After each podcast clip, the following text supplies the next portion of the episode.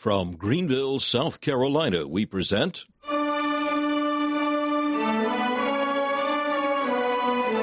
Let the Bible Speak.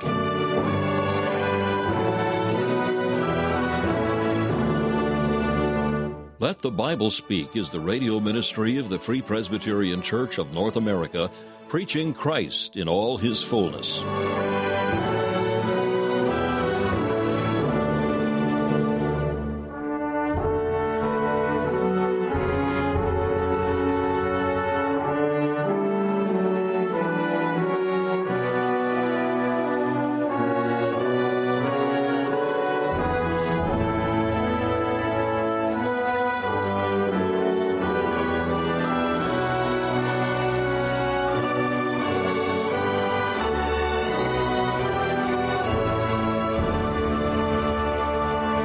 Thank you for joining us for another broadcast of Let the Bible Speak. Today we continue a series of studies on the doctrine of the person and work of the Holy Spirit. Messages preached by Dr. Alan Cairns, founder of Let the Bible Speak Radio Ministries. We'll be hearing from Dr. Cairns in just a few minutes. First of all, we invite you to enjoy a devotional thought from the pen of Charles Haddon Spurgeon, found in his collection called Faith's Checkbook. Our devotional for today is entitled, God is a Sanctuary. The text is Ezekiel chapter 11 and verse 16. Therefore say, Thus saith the Lord God, Although I have cast them far off among the heathen, and although I have scattered them among the countries, yet will I be to them as a little sanctuary in the countries where they shall come. Banished from the public means of grace, we are not removed from the grace of the means. The Lord who places his people where they feel as exiles will himself be with them, and be to them all that they could have had at home, in the place of their solemn assemblies. Take this to yourselves, O ye who are called to wander. God is to his people a place of refuge. They find sanctuary with him from every adversary. He is their place of worship, too. He is with them as with Jacob when he slept in the open field, and rising said, Surely God was in this place. To them also he will be a sanctuary of quiet, like the Holy of Holies, which was the noiseless abode of the Eternal. They shall be quiet from fear of evil. God Himself, in Christ Jesus, is the sanctuary of mercy. The Ark of the Covenant is the Lord Jesus, and Aaron's rod, the pot of manna, the tables of the law, all are in Christ our sanctuary. In God we find the shrine of holiness and of communion. What more do we need? O Lord, fulfill this promise, and be ever to us as a little sanctuary.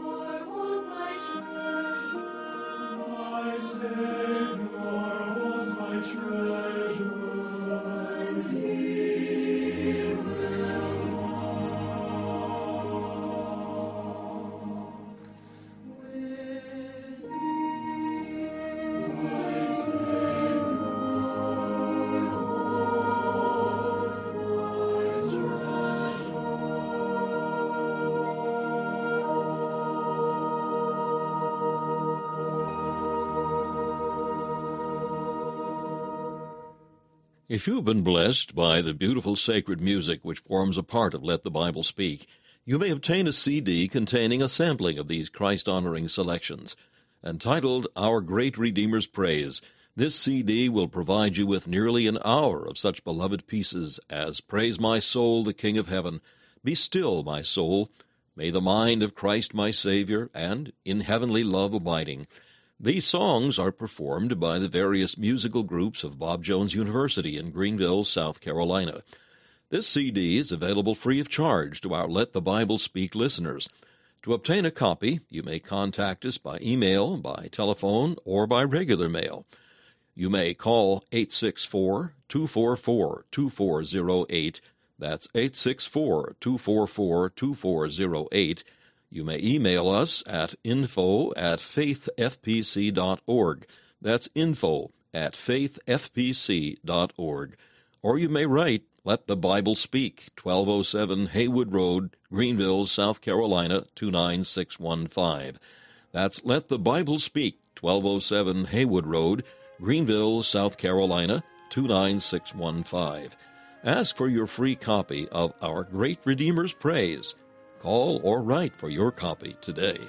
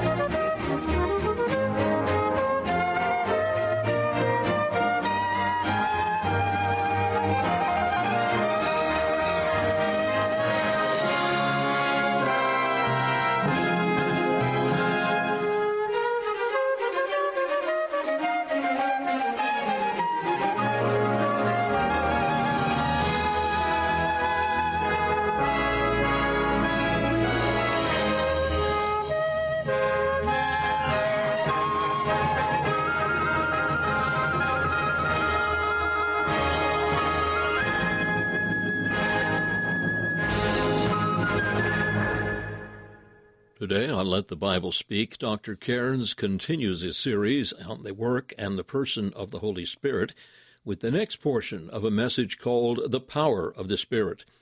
Our text is found in Acts 1, verse 8, in which, just prior to his ascension back to heaven, the Lord Jesus Christ instructed his disciples, But ye shall receive power after that the Holy Ghost is come upon you, and ye shall be witnesses unto me both in Jerusalem and in all Judea, and in Samaria, and unto the uttermost part of the earth.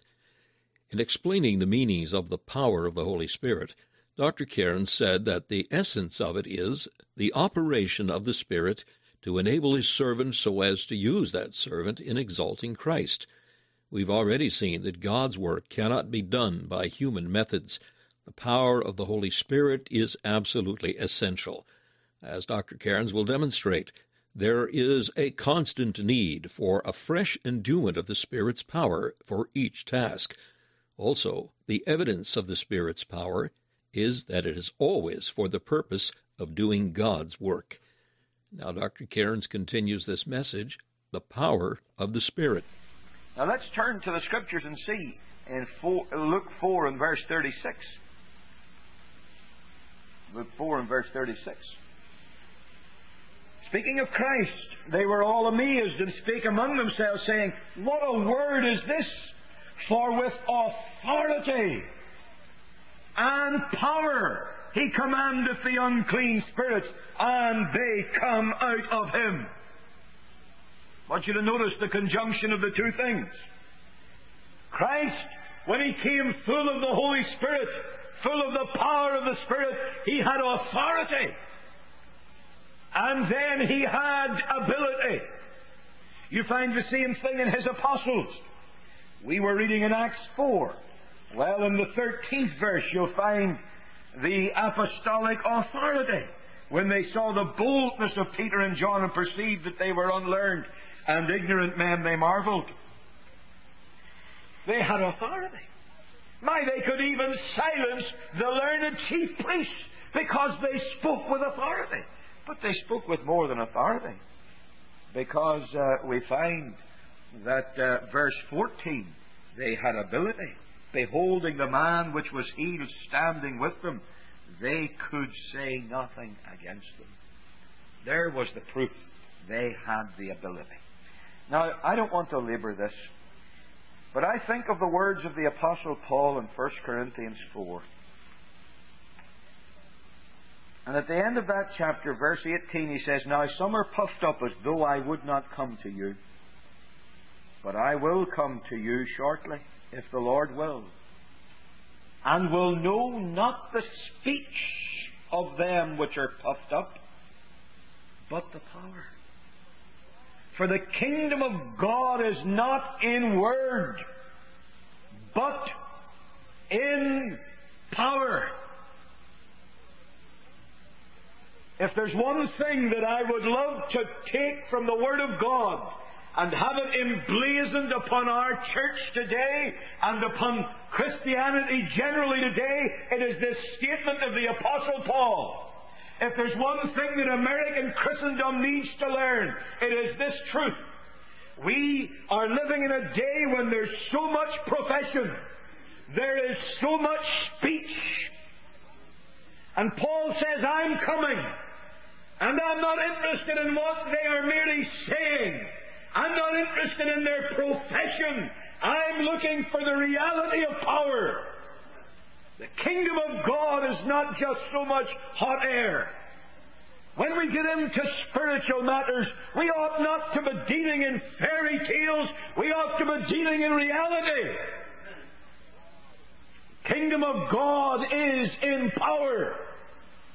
Men and women, there is a singular lack of the power of God today. Sometimes when I'm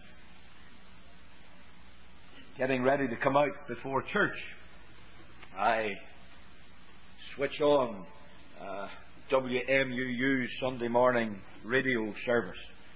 This morning uh, they had uh, Mr. Shelton preaching, Dr. Shelton preaching. And before, I didn't get to hear much of what he had to say, but a letter from a, a Baptist mission leader who a few weeks ago was in Romania. And he told the story, rather not a letter, he related a tape. He told the story of how earlier this year, in the great blizzards that swept Europe, in snow that stopped all the traffic, amidst great persecution, with no heat in the home of the pastor, no heat in the hotel of the evangelist, no heat in the church, with something like 20 degrees of frost. That building was thronged with men and women. The power of God was there so much so that they took the very doors off the building, the pews out of it, to let them stand shoulder to shoulder with crowds standing in a blizzard of snow outside for three and a half hours while God, in reality, blessed the preaching of His Word. That's the power of God. That is power. We have all the theories. We have all the talk. We have learned the trite little phrases. We're like so many programmed computers, and we know exactly what answer to spit out. But Paul says, I'm not looking for mere speech. I'm looking for power. That's the essence of the infilling Spirit of God. Let me take that one stage further. The essentiality of it. There's something that's absolutely essential about this. It always interests me that the Lord Jesus was with his disciples immediately before his ascension. He said, You are going to be witnesses. And then he said, But tarry till you be endued with power from on high. You know, there's a message for every preacher. There's a message for every missionary. Never imagine for a minute that having done a course in a Bible college fits you for the gospel ministry or fits you for the mission field. Never for one minute think that having learned so many facts is enough to make you a servant of Jesus Christ. The Lord Jesus had had these people in the best seminary where the Son of God was the professor, where direct revelation was the course. And yet he says, as you go out to witness, tarry. Oh, we're always in so much of a hurry. Jesus says, tarry. My, what would he say today about the height and the activity that have taken over from spirituality in all our churches? What would he say about preachers who say, I'm too busy to pray, I'm too busy to study, I get my sermon outlines out of books? because I have to have a manual. And my, how this sickens my heart, I wonder what it does to the Lord. A manual for the busy pastor. I never heard such utter blasphemous claptrap in all my life. For the busy pastor. What's it saying? For the man who has vowed to be a man of God and he's so busy running hither and thither, doing this, doing that, doing the other thing, that he can't take time with God. Jesus says, tarry. Tarry. It takes time. If you're ever going to be anything with God and for God, not just for the preacher, but for every believer. There is a time alone with God. There is a time out of the public view. There is a time on your face in the secret place. There is a time when God grips your heart, when the Holy Ghost comes to deal with your soul, when the Word of God exercises its unspeakable power in your own being. There is a time alone with God, and that's absolutely essential. Tarry. Tarry until you're endued with power. Let not your authority be the authority of office. My, I pity those poor little pastors who can only come to their people and say, I am your pastor, therefore respect me, do this, do that, do the other. God help such spiritual poverty. Never imagine your only boldness can be from your office. There is a dignity in any office God gives, particularly in a pastoral office. Never, however, make that your only boldness. Never let your boldness merely be the courage of the flesh. Let it be rather that which is communicated by the Spirit of God as He overwhelms the heart with the greatness of Jesus Christ and the power of His gospel. Tarry till you be endued with power from on high. We must have the power of the Spirit of God. Ephesians 6:12 gives you one reason. We're fighting against a powerful foe fighting against the devil. We're living in a day when there's a, a great upsurge of stupid, stupid talk about, especially coming out of Pentecostal backgrounds, though not limited to there, of people just clicking their fingers and they have the authority to cast the devil out. As I say, there's a big difference between authority and ability. I want to tell you, when these people if they ever really do get to meet with the devil face to face, they're going to sing with a different tune. They're going to find then that all the empty little words in the world don't mean a thing. And all the excitement and all the enthusiasm doesn't change a thing. I want to tell you, we're against a powerful foe, and against him we need the power of the Holy Ghost. The work that we're about is impossible without the Holy Ghost. You know, excitement can generate certain commitments and decisions.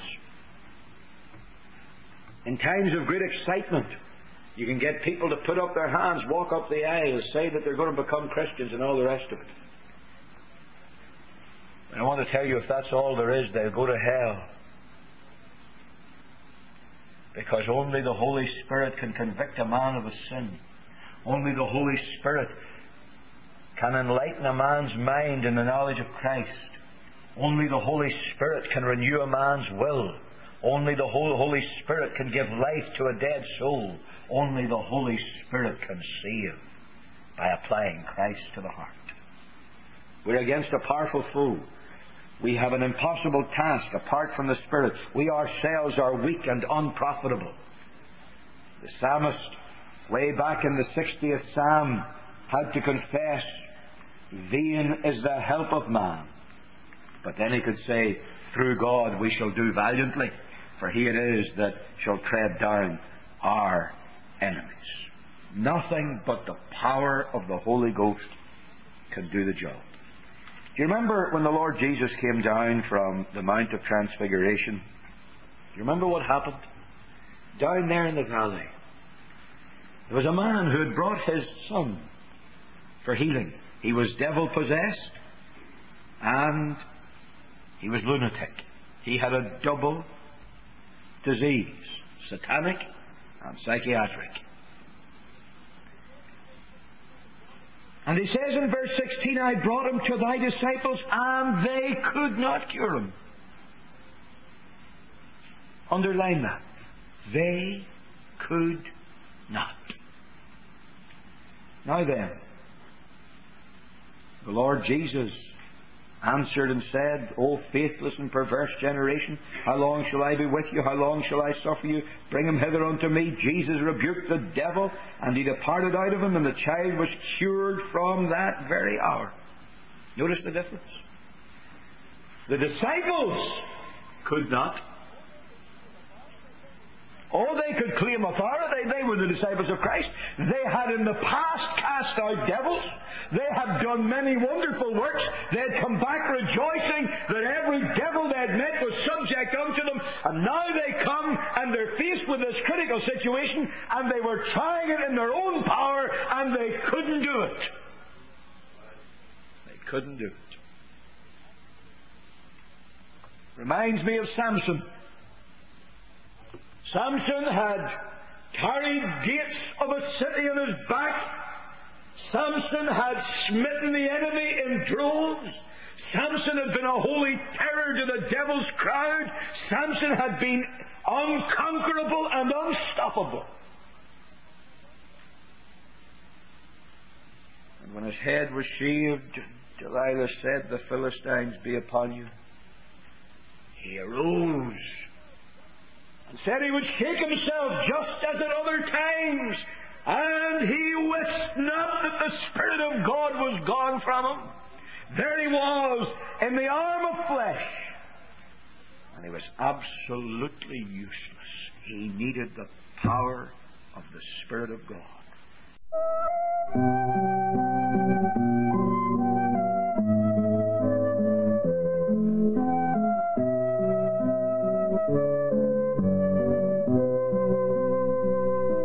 Let the Bible Speak is the radio ministry of the Free Presbyterian Church of North America. Founded by Dr. Alan Cairns, Let the Bible Speak is also heard in many parts of the world through the international radio outreach of Let the Bible Speak, produced in Northern Ireland. The Free Presbyterian Church stands without apology for the absolute inerrancy of the Bible emphasizing preaching that centers on the person and work of the Lord Jesus Christ and is militant in its stand against the ecumenical apostasy and the efforts of the world to infiltrate the church. For further information about the Free Presbyterian Church, you may email info at faithfpc.org. That's info at faithfpc.org. You may call us at 864 244 2408 or you may write Let the Bible Speak, 1207 Haywood Road, Greenville, South Carolina, 29615. Again, that's Let the Bible Speak, 1207 Haywood Road, Greenville, South Carolina, 29615. Also, we encourage you to visit the website of the Free Presbyterian Church of North America at www.fpcna.org. That's www.fpcna.org. This is Charles Kelsch saying thank you for listening and inviting you to join us again as we let the Bible speak.